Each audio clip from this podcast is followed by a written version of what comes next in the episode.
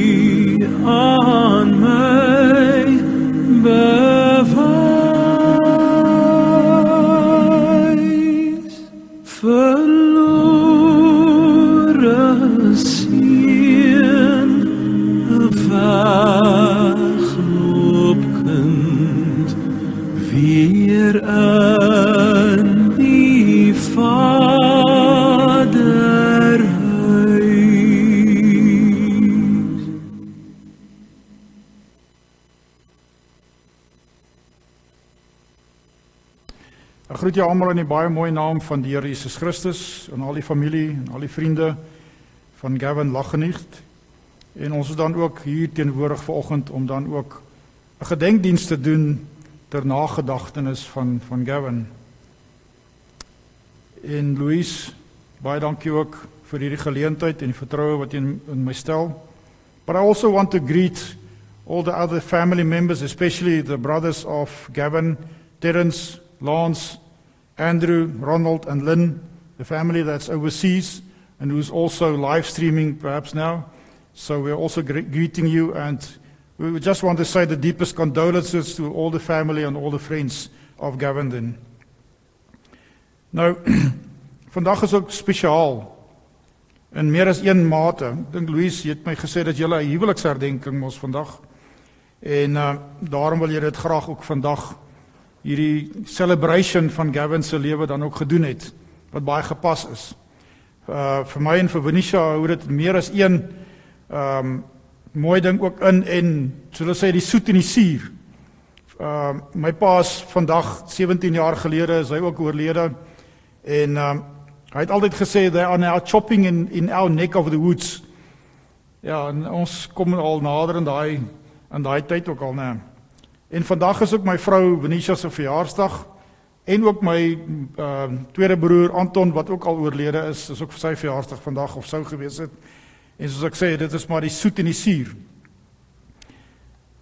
Maar elke keer wanneer 'n geliefde afsterwe, dan dink ek baie keer terug aan, aan my ou boet Raymond toe hy oorlede is en uh was onverwags. Ons het nie gedink dit gaan gebeur nie. En die oggend toe ek in die bed lê en ek besef dit is nou die realiteit. En ek kyk so uit deur die deur die skuifdeur en ek sien die son skyn. En daar kom 'n ou lied by my op waar die woorde sê why is the sun still shining and why do the birds keep on singing don't they know it's the end of the world en soms wanneer ons by daai punt kom waar ons moet afskeid neem van 'n geliefde dan verstaan ons nie hoekom al hierdie dinge nog aangaan nie en dit is wanneer ons as mens na hierdie saak kyk Maar as ons as kinders van die Here na na die situasie kyk, dan sien ons 'n baie groter prentjie. En dan besef ons dat hierdie lewe waarin ek en jy lewe is maar net tydelik. En daar wag 'n ewige lewe vir my en jou. So al wat ons kan bid en vra is dat die Here dan ook vir julle en vir ons almal as as vriende, familie dan ook sal ondersteun in hierdie tyd. Want die God en Vader wat ek en jy dien is die God van alle vertroosting en alle berusting. En dat hy vir julle dan ook die berusting en die vertroosting sal skenk elke dag.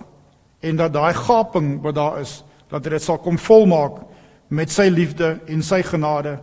En ook dat Gavin se inspraak en sy mooi al die mooi herinneringe wat hy vir julle agtergelaat het dat dit sal voortleef in julle lewe en dat julle dit sal gebruik ook as Gavin ag Quentin dat jy al jou pa se mooi karaktereienskappe dat jy dit sal nastrewe en dat dit vir jou soos 'n mentorskap daar sal wees. Amen. Nou in 'n baie bekende film het die vrou eendag of in die film het sy hierdie ehm um, stelling gemaak en dit gaan so en ek het hom so bietjie aangepas ook vir hierdie geleentheid. There are about 8 billion people on this planet. What does the life of Gavin Lachenicht mean to you? Or the one that you are married to? The one that calls you a friend, or a father, or a brother, or a sister, or a mother? Because we need a witness to our lives. In marriage, in relationship, in friendship, in family, you are promising to care about everything, even the mundane. And you are really saying that your life will not go unnoticed. Because I will notice it. Your life will not go unwitnessed, because I will be your witness. Today we are gathered here to be a witness then of Gavin's life. Die goeie, die slegte, die blydskap en die hartseer tot in die laaste faset van sy lewe. But also to celebrate his life. Vir hierdie 68 jaar wat jy hom gehad het, en baie naby aan hom gelewe het en hom ervaar het as mens en mag dit dan ook ehm um, die Here se naam dan ook verheerlik. Kom ons sluit ons oë en dan open ons met gebed. Ja, ons Vader, ons loof U en ons eer U in hierdie oggenduur. Dankie Here dat U vir ons hierdie dag geskep het. Dankie vir U genade, Here, waarin ons kan wandel. En terwyl ons hierso sit, Here, en ons verstaan nie altyd alles nie, Soos wat die die Bybel vir ons, die woord vir ons leer, Here, dat ons kyk nog soos in 'n spieël, Here, ons kyk nog soos in 'n raaisel.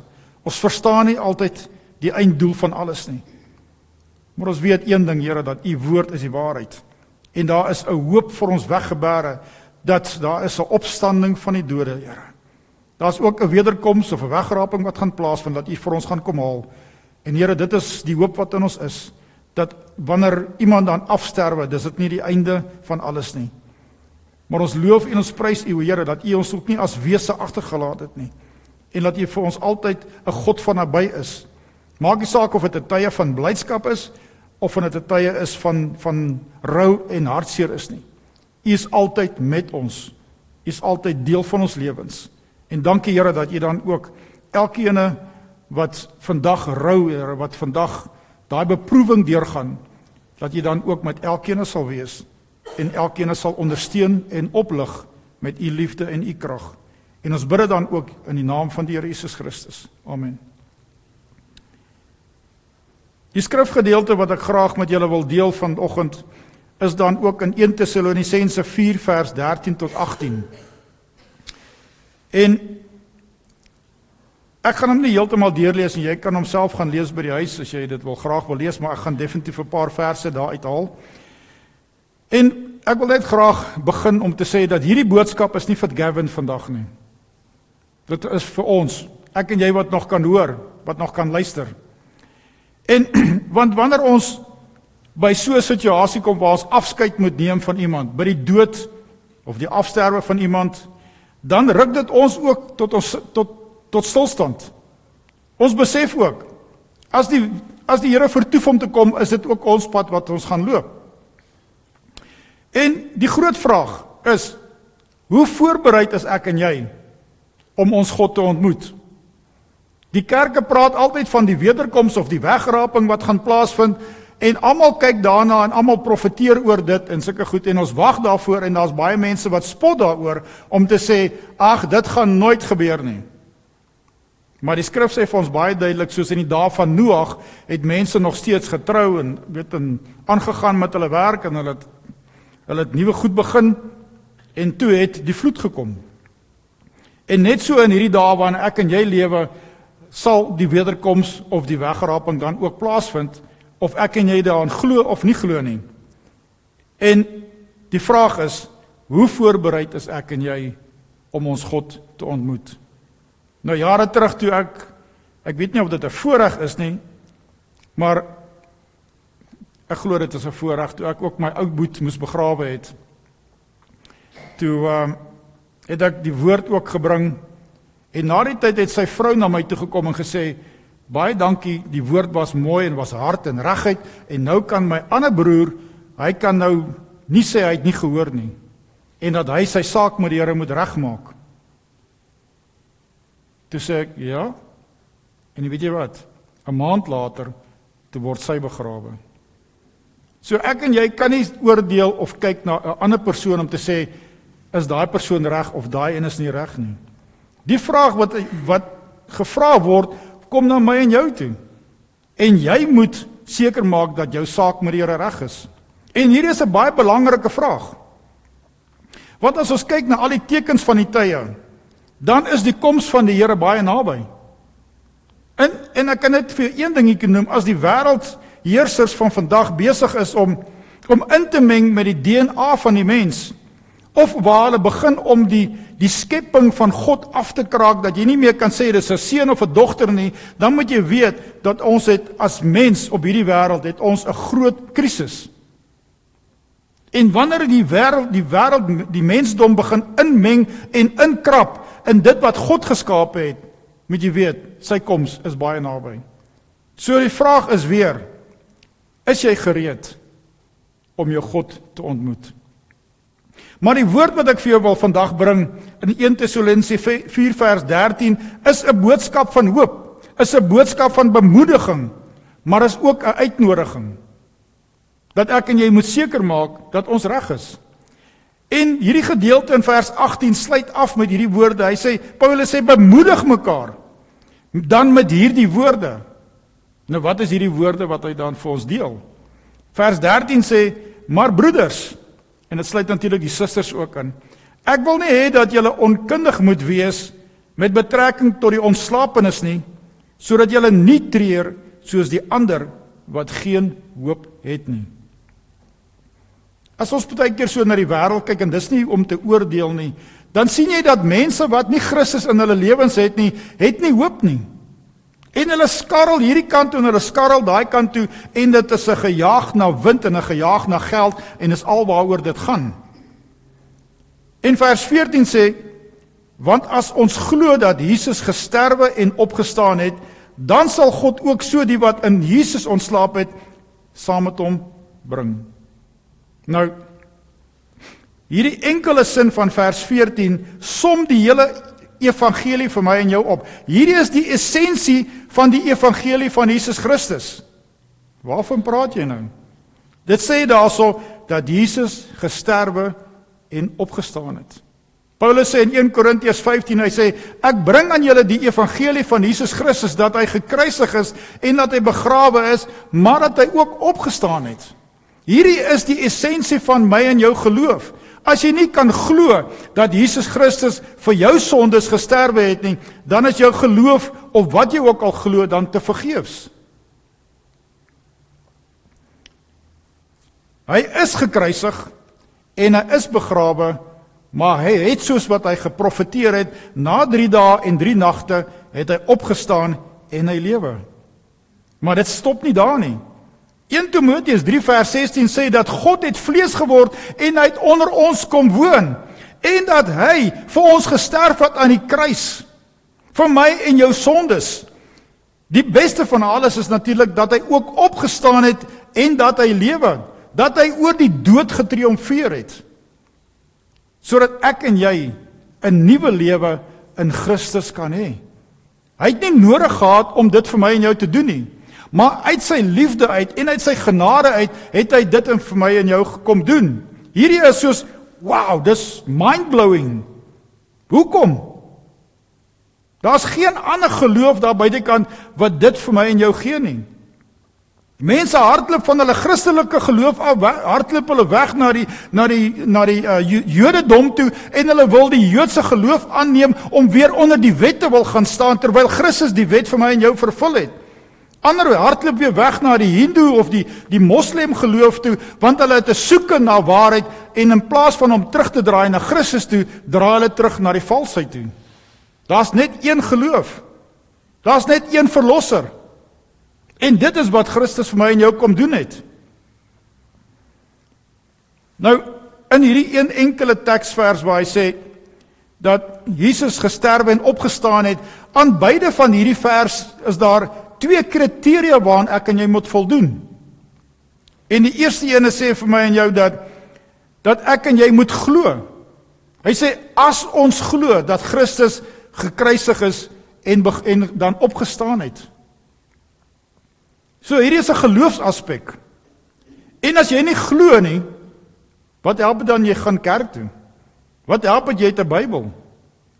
Jy sien dit is 'n geloofsaspek wat ek en jy moet glo, nie net in okay, ons glo nie. Maar ons moet glo met 'n vaste vertroue dat Christus vir my sondes gesterf het aan die kruis van Golgotha. En dat hy wel opgestaan het. En nie net so sekere mense sê hy het net geestelik opgestaan nie. Hy het liggaamlik opgestaan want die die graf is leeg. 'n Paar jaar gelede het ek en my vrou die die die geleentheid gehad om Jerusalem te besoek en ons het na die graf toe gegaan en as jy ingaan daar's nou natuurlik niks binnekant die graf nie maar as jy uitloop dan staan daar op die deur he's not here because he has risen. En dit is die die blye boodskap wat ek en jy moet hê dat ons God het opgestaan. Hy lewe En omdat hy lewe, het hy die dood ge geoorwin en as hy die dood oorwin het, sal ek en jy ook die dood oorwin. Nou So die eerste kriteria as dat is 'n geloofsaspek dat ek en jy moet glo dat hy is gekruisig, hy het gesterf, maar hy het ook opgestaan vir my en jou sondes. Die tweede aspek sê dat die wat in in Christus ontslaap het. Jy sien as jy nie Christus aangeneem het nie, dan gaan jy nie in Christus ontslaap nie. Want Christus moet binne in jou wees. En dis nie 'n outomatiese situasie nie. Jy ontvang nie Christus wanneer jy by 'n kerk aansluit en jy's 'n lidmaat van 'n kerk nie. Jy moet tot bekering kom. Ek sien die blaadjie van die gereformeerde kerk praat daarso van jy moet tot bekering kom en daar's 'n doopaspek. En dit is baie belangrik want die skrif sê vir my en jou in Johannes 3 vers 5 het die Here Jesus self gesê vir die, vir Nikodemus dat hy gesê het dat jy moet wedergebore word uit water en uit gees uit om die koninkryk van God te beerwe. En dit is nie net 'n Pinkster ding nie, dit is dit is 'n Godswoord aspek. Dis 'n kriteria wat hy vir my en jou daar gestel het. So jy moet nie net glo dat dit gebeur het nie, jy moet dit ook aanvaar. Jy moet 'n kommitment maak aan Christus want jy moet hom uitnooi in jou lewe in. En so wat ek verstaan ook van van Louise dat dat Gavin het daai besluit gemaak. Hy's uitverkoop, hy's ingekoop gewees in Christus.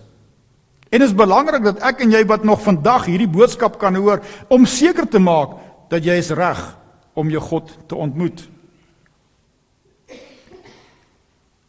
Maar jy sien Paulus gaan verder en hy sê dat ons moenie net hierdie goed doen nie wat want hy sê vir ons hierson hierdie skrif en ek wil net vir jou weer lees. Want as ons glo dat Jesus gesterwe en opgestaan het, dan sal God ook die wat in Jesus ontslaap het saam met hom bring. Nou Filippense 3 vers 9 tot 10 sê vir my en jou dat ons moet nie net bestaan nie. Ons moet lewe. En wanneer ons nou Christus ontvang het, wanneer ons nou wedergebore is, dan moet daar 'n verskil in ons lewens wees.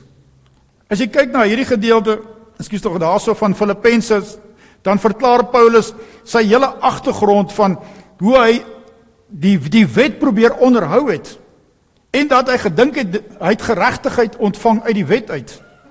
Maar dit het hy alles prysgegee en hy het dit as drek beskou sodat hy Christus as wins kon verkry het.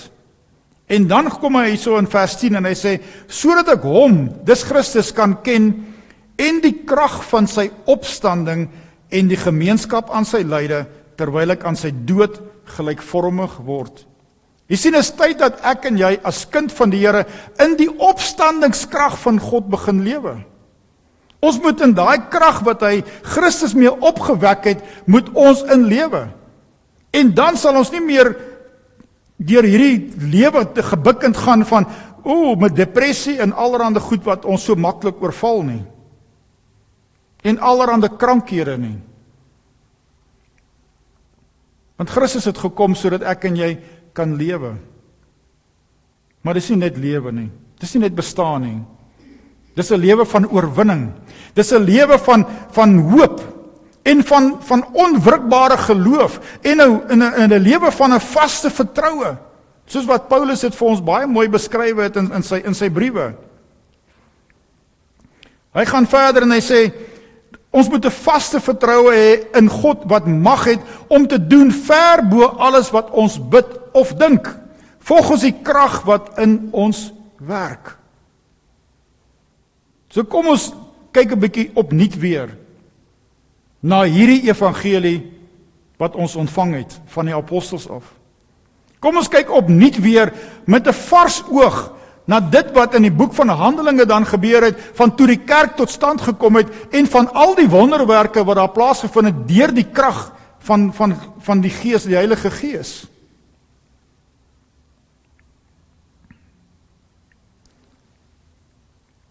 You see this hope that we have is much more than wishful thinking. Want wanneer ek en jy in hierdie opstandingskrag van van Christus lewe, dan is dit nie net 'n hoop van okay ons mog getroffe nie. Daar's 'n vaste vertroue. There's a specific expectation. There's an anticipation of something new. Elke dag wat ek en jy ons oë oopmaak, is 'n dag wat die, wat God sy sy naam kan verheerlik in ons lewens en deur ons lewens. En hy kan sy krag in ons laat laat deurvloei om 'n verskil in iemand anders se lewe te gaan maak. This hope that we have is like a confidence in Christ and in all of his promises. As ek so mag vra, wie glo dat die wederkoms van die Here gaan gebeur? Wil jy jou hand opsteek? OK, julle is almal in die kerk. Julle gaan almal nou julle handjies opsteek.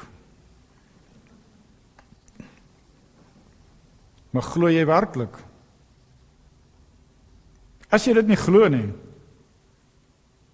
waarvoor glo jy dan? Sien ons baie keer moet ons net bietjie stil raak en bedink wat glo ons werklik? Skrif sê vir ons dat hy gaan op die wolke kom. Ons gaan die bassein oorblaas. En dit kan nog in ons lewenstyd plaasvind. kan ek gou vir jou so net so ek wyk nou 'n bietjie af van die van die boodskap af maar baie mense wonder wat is die mees moontlikste tyd wat die Here gaan kom en die mees moontlikste tyd wat die Here gaan terugkom is nou want ons het nou net nou die feeste van Israel die um, die nuwe jaar fees van Rosh Hashanah wat die met die trompette blaas En die trompette is 'n aankondiging of 'n uitnodiging om vir die mense van van Israel om hulle tot bekering te bring vir 7 dae lank. En dan het hulle die die groot dag van the Day of Atonement waar die hoofpriester eenmaal 'n jaar gaan hy dan in die allerheiligste om die om sy om die uh, bloedoffer te bring vir die volk wat natuurlik nou nie meer kan plaasvind nie want daar is nie meer 'n tabernakel nie, daar is nie meer 'n tempel nie. Maar Daar's nog een fees wat oorbly en dit is die Loofhuttefees. En dis 'n fees wat 8 dae het en 8 staan vir 'n new beginning. En dis die enigste fees wat nog tot vervulling moet kom. En dit begin nou einde September tot in vroeg in Oktober daai daai 8 dae. So are we are you ready? Ons weet nie hoe dit gaan wees nie. Ons weet nie hoe dit gaan klink nie. Daar gaan nie 'n geheime wegraping wees nie want almal gaan hom sien. Ek sê net dit gaan hierdie jaar plaasvind en daar's baie mense wat sê dit is die moons, mees moontlike tyd ook nou hierdie jaar. Maar maar besides that die dag wanneer ek en jy ons koppies neerlê en ons blaas ons laaste asem uit dan het jou wederkoms plaasgevind. Want dan gaan jy nie meer deur 'n spieël heen kyk nie, dan gaan jy van aangesig tot aangesig kyk. Maar hy gaan verder in 1 Korintiërs 15 vers 54 en hierdie som die evangelie vir ons so mooi op. Hy sê en wanneer hierdie verganklike met onverganklikheid bekleë is en hierdie sterflike met onsterflikheid bekleë is, dan sal vervul word die woord wat geskrywe is die dood is verslind in die oorwinning. Dood waar is jou angel? Doderyk waar is jou oorwinning?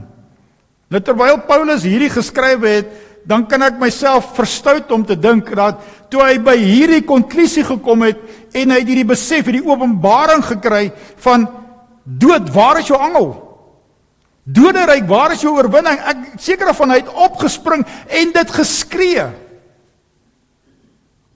En dis hoe ek en jy moet voel. Ons moet opgewonde wees. Ons moet daai opstandingskrag van Christus moet ons elke dag in ons lewens ervaar en dat die dood nie meer vir ons 'n verskrikking moet inhou nie. Hy gaan verder en hy sê die angel van die dood is die sonde en die krag van die sonde is die wet. Mag God sy dank wat ons die oorwinning gee oor beide, oor die wet en oor die sonde. En deur ons Here Jesus Christus. En omdat hy lewe en hy hierdie laaste vyand oorwin, hoef ek en jy nie meer 'n vrees in te hou vir die dood nie. En dat dit 'n 'n blye oomblik moet wees. Soos iemand eendag gesê het, It is our graduation day.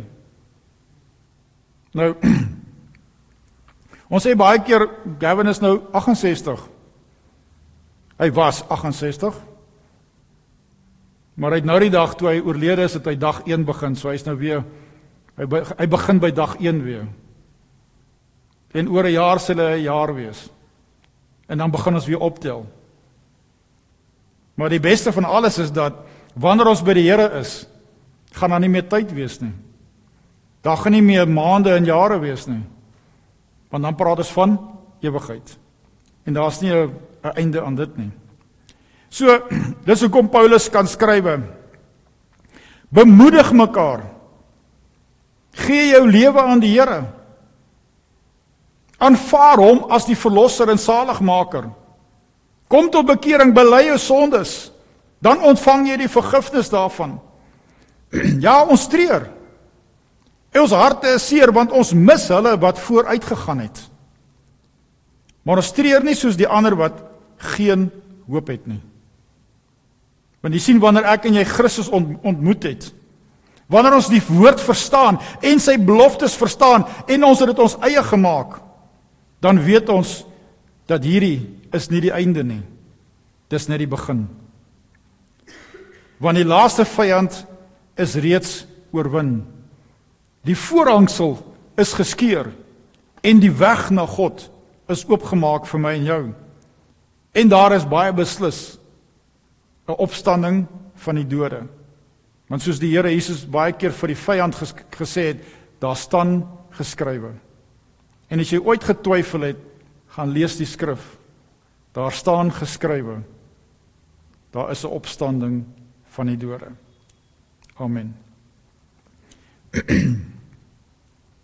Ek wil graag net 'n 'n gebed vir jou lees wat ek jare terug saamgestel het en ek het hom net weer 'n bietjie al aangepas. It's a celebration of life. Father God, we bring you all the praise and the honor. Thank you for your love and compassion that you give to all the family and friends to help us cope with life's difficulties such as today. But we do not grieve as those who do not have any hope, but we are looking forward to the fulfillment of your final promise. We acknowledge that life is a gift from you, and we embrace each day on this earth as grace from above. Thank you that we, as a family and friends, at this occasion can honor the memory of Gavin, a husband, a father, a grandpa, a brother, and a friend. We praise your name for giving him to us. And thank you, Lord Jesus, that we could be part of his life of 68 years. That we can celebrate his life. To celebrate his unique character, his personality, and love. And all the difference and influence we, he had in so many people's lives. May his memory live on in our hearts forever while we pray this in the name of the Lord Jesus Christ. Kom ons sluit ons oë. Ons Vader, ons loof U en ons eer U dan ook in hierdie oggenduur, o Here. En ons dank U Here vir U woord. Ons dank U vir hierdie woord van bemoediging wat Paulus dan ook vir ons neergepen het, Here. Laat ons kan verstaan wat in sy hart aangegaan het op daai oomblik en Here sodat dit ook soos 'n saadkorrel in ons harte kan val, Here. En laat dit sal ontkiem en groot vrug dra, Here. Tot lof en eer van U heilige naam. Dankie dat ons weet, Here, daar is 'n opstanding. Dankie dat ons weet, Here, dat U het die dood oorwin, die laaste vyand. En laat dit nie vir ons 'n skrikwekking moet hoef in te hou nie. Maar Here, ons ons aanvaar ook die uitnodiging wat U vir ons vanoggend gee om ons saak met U reg te maak. Om seker te maak dat ons op die regte pad is, o Here. Sodat wanneer ons 'n dag soos hierdie tegemoet gaan, dat ons dit met blydskap sal doen, o Here, met oorwinning. Wat dankie ook Here vir u opstandingskrag waarin ons kan lewe vandag.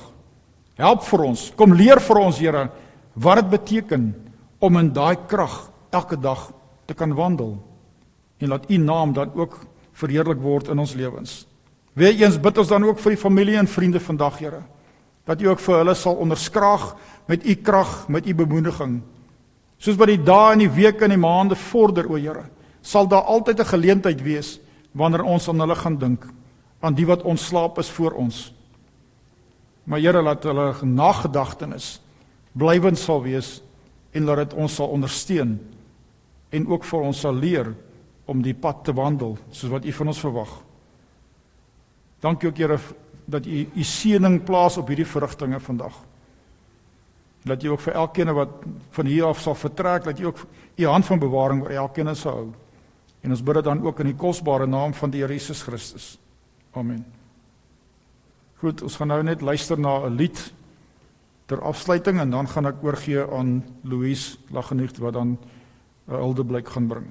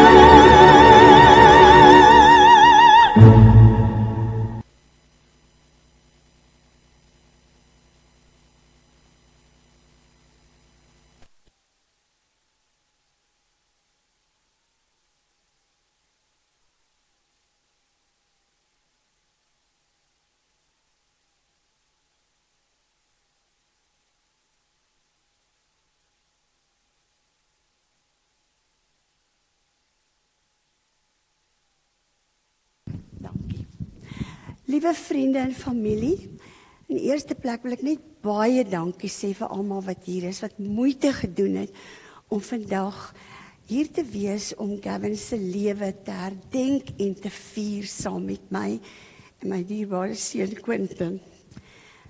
Dit was is 'n spesiale dag vandag. Want dit is ons huweliksherdenking van 43 jaar. En dit is 'n volmaakte sirkel en 'n afsluiting van jare van geluk en jare van liefde en beskerming. Ek kan nie genoeg die Here dank dat hy hierdie besondere man in my lewe gebring het nie.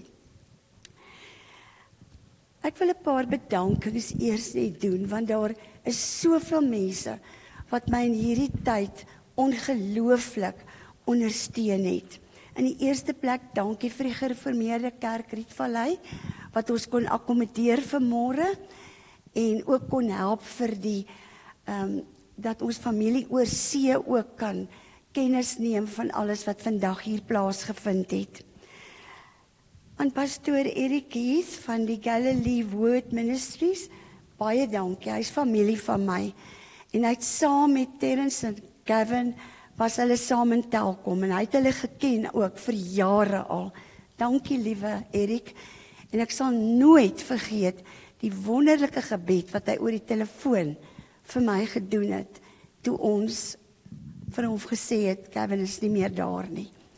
Baie dankie Erik. Dit was kosbaar wat jy vir my beteken het. En ook op hierdie dag al die ander hartsere en vreugdes wat hy ook vandag beleef.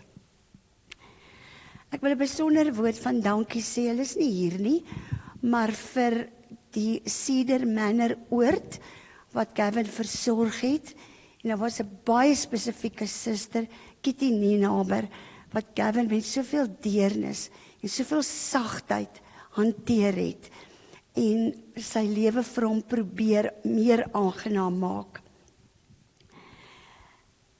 Daar was mense wat in hierdie laaste maande van November maand af my so bygestaan het. Dis nie met pen en ink te beskryf wat hulle vir my beteken het nie.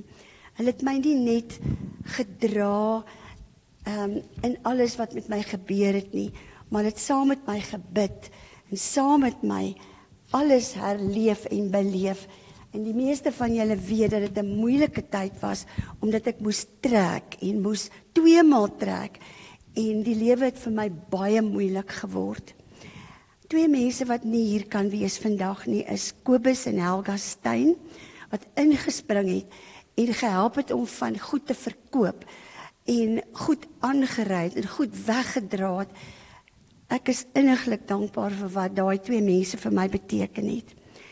En dan my liewe twee vriende, Pieter en Tilly Stanner, hulle is hier vandag. Hulle ondersteun my nog steeds. Pieter bel elke dag om te hoor hoe dit met my gaan. Hulle het my nie net gehelp trek nie, maar hulle het my bemoedig, my bygestaan. Pieter, dankie.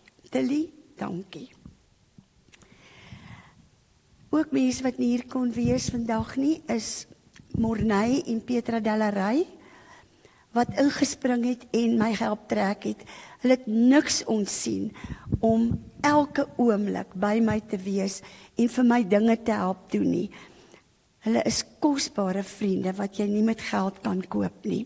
En selfs hulle plaasbestuurder wat op Brits is, sy naam is Willie, hy het kom help en hy het goed kom wegry en aanry. En ek waardeer dit. Nog iemand wat nie hier kan wees nie is Lorraine Prinsloo, baie van julle ken haar.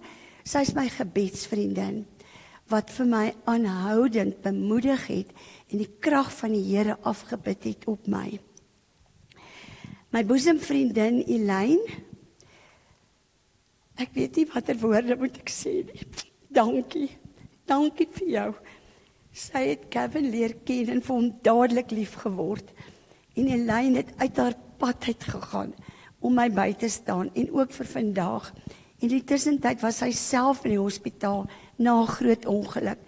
En desnieteenstaande is sy daar vir my. Elaine, jy's diep in my hart. My eie familie is bitter min. Ek was die enigste kind en um, ek het nie baie familie nie. Maar Launa is vandag hier, my niggie. Baie dankie Launa dat jy hier is my kom ondersteun. My ander neef in die Kaap, Giel en Janneke, het my gereeld ook gebel en gevra hoe gaan dit met Kevin en hulle is in gedagtes ook by ons vandag. En natuurlik dan ook vir Jacques ehm um, wat baie naby my is van die Bason se kant af ook. Ek waardeer dit, Jacques. En liewe vroutjie aan sy kant, dankie vir al die jare van liefde wat ek van die Bason familie kon ontvang het. En as ek uiteindelik by my eie aangetroude familie kom, weet ek nie waar moet ek begin en eindig nie. I was an only child and I married into a family of 6 children, a big family.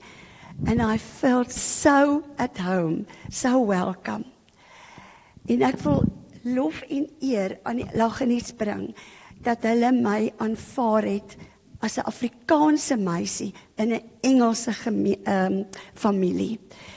En elkeen van hulle het 'n besondere plekkie in my hart. Hulle kan nie almal hier wees nie, maar die een wat die naaste aan Gavin was en die naaste aan my was van 1978 af is Terrence. Terrence was saam met my om Gavin te groet die dag voor hy weg is. En ek en Terrence het langs daai bed gestaan.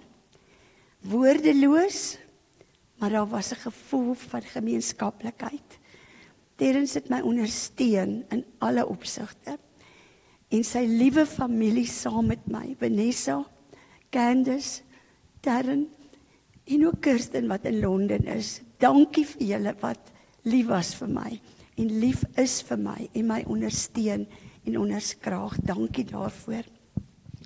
Hier is ook vandag baie besondere mense in in hierdie klein gehoortjie wat hier is. My dierbare vriende van Laerskool Ilardus Park.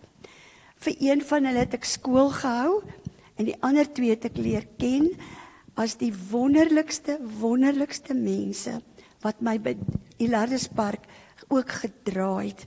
Dankie vir julle drie wat vandag hier kan wees. Ek het ook vir hulle kinders drama gegee en dit was baie besonder. En ook vir Marisa wat my drama skool oorgekoop het. Dankie Marisa vir alles wat jy ook vir my beteken. En as ek geëerd om vandag 'n juffrou vir wie wat vir my skool gehou het vandag hier te hê, Elsa van der Bank en haar man wat onlangs ook van haar weggeneem is. Hulle was ons twee dierbare onderwysers en ons was baie lief vir hulle. Ons matriekklas was juis uitgenooi na hulle huweliksbevestiging en geleentheid wat vir ons so groot eer was. En dan is hier van my ou drama ouers van kinders wat 'n klas gegee het is ook hier Mariana en hier's van my oud leerlinge Nerinda en Olivia, baie dankie vir julle. En dan is daar van my rap vriende, die wat nie weet wat rap is nie. Dis die Raad van Afrikaanse Beoordelaars, mense wat my ook geweldig ondersteun en saam met my voel en ook selfs my kom help pak het by die huis toe ek moes trek. Die ander mense wat hier is, oud leerlinge, Nadia, Olivia, Nerinda, dankie vir julle almal vir dit wat julle vir my beteken het. En ons het 'n baie besondere oupa ook vandag hier wat sy dogtertjie drama skool toe aangery het. Dan sit hy ure in die kaskar buite en wag vir haar om klas te kry. Baie dankie dat julle ook vandag hier is. My ander drama vriende wat hier is, Christo, Celia, vir Celia van der Berg het ek ook skool gehou en sy's vandag hier. Celia, baie dankie. My liewe vriende daar agter, Jana en Henry, wat ek later eers leer ken het, maar Rihanna kom 'n lang pad saam met my. Dankie, dankie vir wat julle ook vir my beteken het. En dan kom ek by my dierbare DK vriendinne. Dit is die dameskring. Hulle het my gekoester en my gedra en my vasgehou in hierdie dae van baie moeilike hartseer. Dankie Rita, dankie Jolande, julle is kosbaar vir my. vriende wat 'n baie lank pad met my en Gavin gestap het. En dis my eerste vriende wat Gavin leer ken het. Dis Erik en Heather Sandman. Julle is verskriklik spesiaal in my lewe. Julle het vir my gebid, vir Gavin gebid. Dankie daarvoor.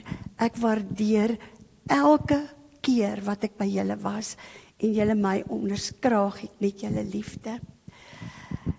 As ek oor Gavin moet praat, kan ek net 'n loflied sing vir 'n man wat hy vir my gestuur het.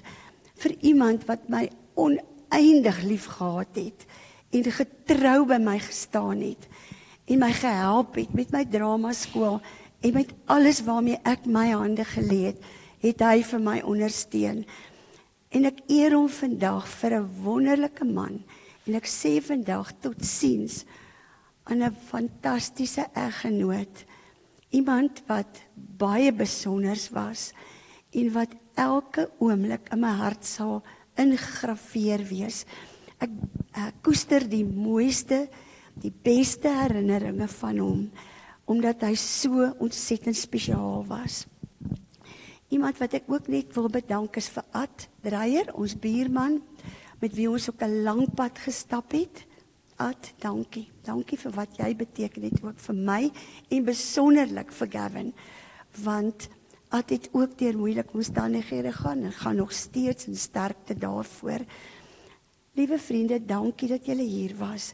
Dankie dat ek weet julle dra my in julle harte en julle is lief vir my. Daar's Amber, ek het haar nie net nou gesien nie. Amber, baie dankie. Sy het ook kom help trek. Ek kan nie vir julle sê wat hierdie vriendekring vir my beteken het nie. Julle is kosbaar en ek sal julle vir altyd en altyd in my hart ronddra. Baie baie dankie daarvoor. En mag Gavin rustig wees in die arms van die Here. Want hy het swaar gekry.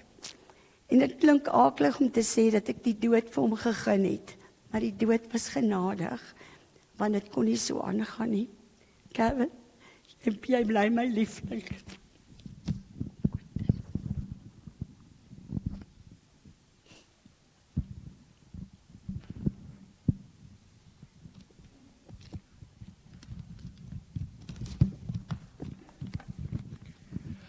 Goeiemôre almal. Ehm um, ek gaan myself nie voorstel ek dink almal by die deur gesien en julle weet wie ek is. Maar baie dankie dat julle almal hier is. Uh Louise het baie dankie gesê, maar van my kant af wil ek verder dankie sê. Um, namens Louise en myself uit die diepte van ons hart vir al die ongelooflike ondersteuning en bystand wat beide Louise en Gavin ontvang het. Ek sit ver weg in Australië Maar ek kon met geruste hart weet dat Louise het 'n fantastiese netwerk van vriende en familie wat haar soveel hulp gegee het met die opruim van my huis wanneer sy getrek het, advies en sonder dat sy daarvoor gevra het. Louise sê altyd dankie is 'n klein woordjie. En dis waar. So klein as die woordjie dankie is, so massief was die hulp wat sy ontvang het van julle. Baie baie dankie.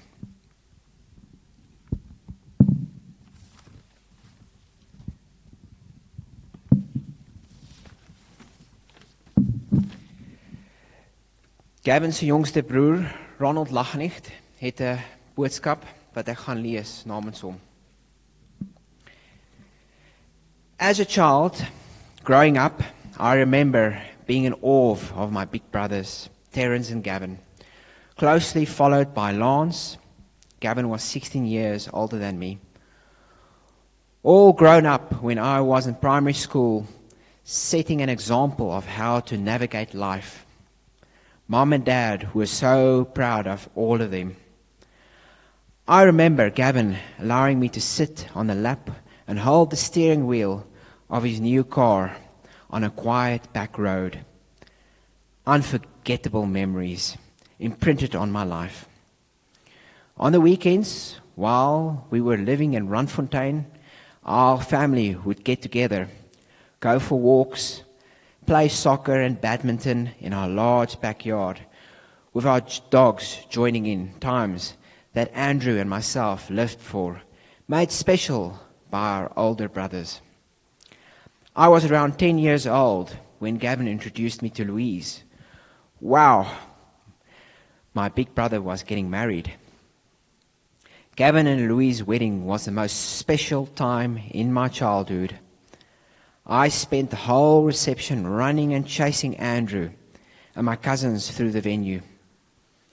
Gavin just laughed. Then Quentin arrived. As I completed high school and university, I got to see Quentin grow up and watched over by his wonderful parents. Gavin was a loving husband to Louise and a special, proud father to Quinton. After I moved to Australia, Quinton came over and we got to know each other as adults. Now, with our families both growing up in Australia, we formed a bond which brought me closer to Gavin again. Sharing Quinton and Catherine's wedding, it was really special to get together over the years with Gavin, sharing amazing times with both our families. Life is too short. Gavin, you will be missed and remembered, not only by your loving wife, son, and granddaughters, but also by your youngest brother. Thank you for all the special times and memories. Ronald, thank you for this message.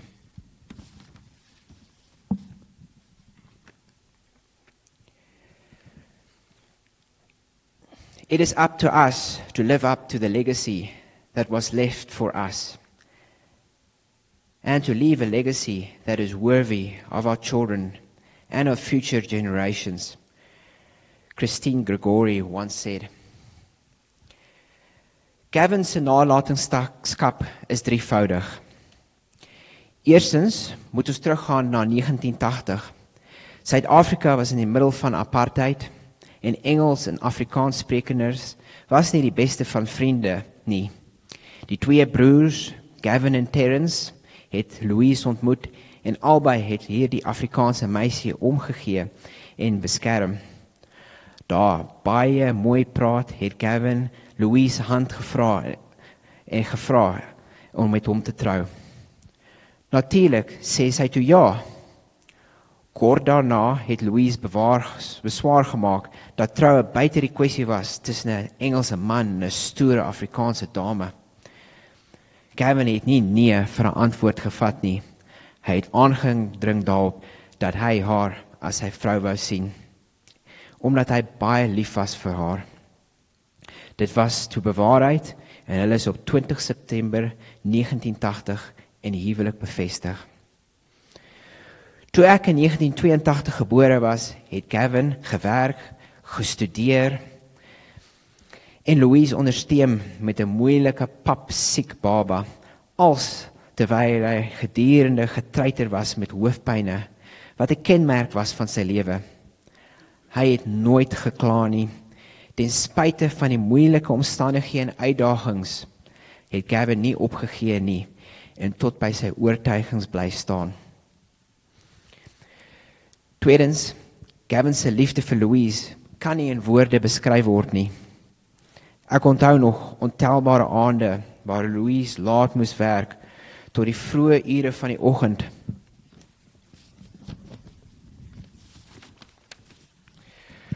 Om dramastukke vir leerders te skryf. Gavin het haar bygestaan en geweier om bed toe te gaan sonder Louise en 'n bestendige stroom koffie heel aand aangedra. Gavin was 'n ongelooflike voorbeeld vir my in my eie huwelik. Lastly, now that I'm older, I realize I won the parental lottery. The love and care I received as a child was incredible. When necessary, discipline was firm, but always veiled in love. The wooden spoon, fondly known as pluck pluck, was called upon when I really overstepped the line. I used to shiver my boots for the return of Gavin from work. Pluck pluck was never used. Just Gavin holding it was enough to put me black back in my place. Gavin loved reading. Those who knew him will know the amount, number of books he owned. That love is something he passed on to me, and a passion I'm now sharing with my own daughters, Haley and Amy. I'm always thankful for Gavin for the opportunity that I could attend the University of Pretoria. That en- enabled me to receive an excellent qualification. This also opened my vision as well as opportunities to immigrate to Australia. The greatest gift that he could have given me, though, was countless hours we spent together wiring plugs, doing maintenance, painting walls, fixing this or that. As a lecturer, Gavin was often impatient if I did not do something straight away, but he always endured until the task was done correctly. Recently, I was in a hardware store in Australia to fix an electrical appliance. As I was buying some of the supplies, the electrician next to me uh, behind the queue was amazed I should attempt to fix, as most Australians would not dare such a feat. Gavin gave me some of the best life skills a man could wish for. Gavin was an amazing role model, a worthy legacy. I'm using in my own marriage and passing on while raising my own daughters. Ons gaan jou mis, pappa. Rus in vrede, Gavin. Ek sien uit om jou eendag weer te sien en dan weer dankie te sê vir alles wat jy vir ons beteken het. Dankie.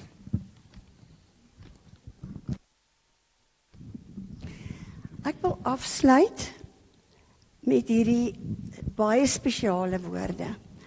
En dit is wat ek vir laaste gehou het. Anna. My dierbare, dierbare Anna. Sy's 39 jaar by ons. Sy het Quinty gesien groot word en gehelp. Sy het homself met sy leeslesse gehelp. Maar jy sal nie verstaan wat sy hierdie afgelope tyd vir my beteken het nie. Sy was meer as iemand wat net kos gemaak het en huis aan die kant gemaak het. Sy het my suster geword. Anna, dankie. Jy was kosbaar in my lewe. En ek weet nie hoe ek deur hierdie dinge sou kon sonder Anna nie. En haar kinders wat my bygestaan het. En dan nadat Quentin gepraat het, Quentin, jy's ons enigste kind. Die Here het jou vir ons baie spesiaal gegee. Dankie vir alles wat jy vir my beteken het, vir pappa beteken het. Jy was die kroon van ons huwelik. Dankie dat jy spesiaal hier is en vir jou mooi woorde. Mag jou toekoms kleurvol en wonderlik wees met jou twee pragtige dogtertjies. Jy's my liefste, enigste kind wat ek nou het en daarom is ek baie baie lief vir jou. Baie baie dankie. Jy word nou uitgenooi na 'n koppietjie tee of koffie in die saal dat ons gou 'n bietjie paar woordjies kan gesels. Ek weet party is baie haastig om te gaan, maar is baie baie welkom. En daarmee eindig ons dan ook ons verrigtinge.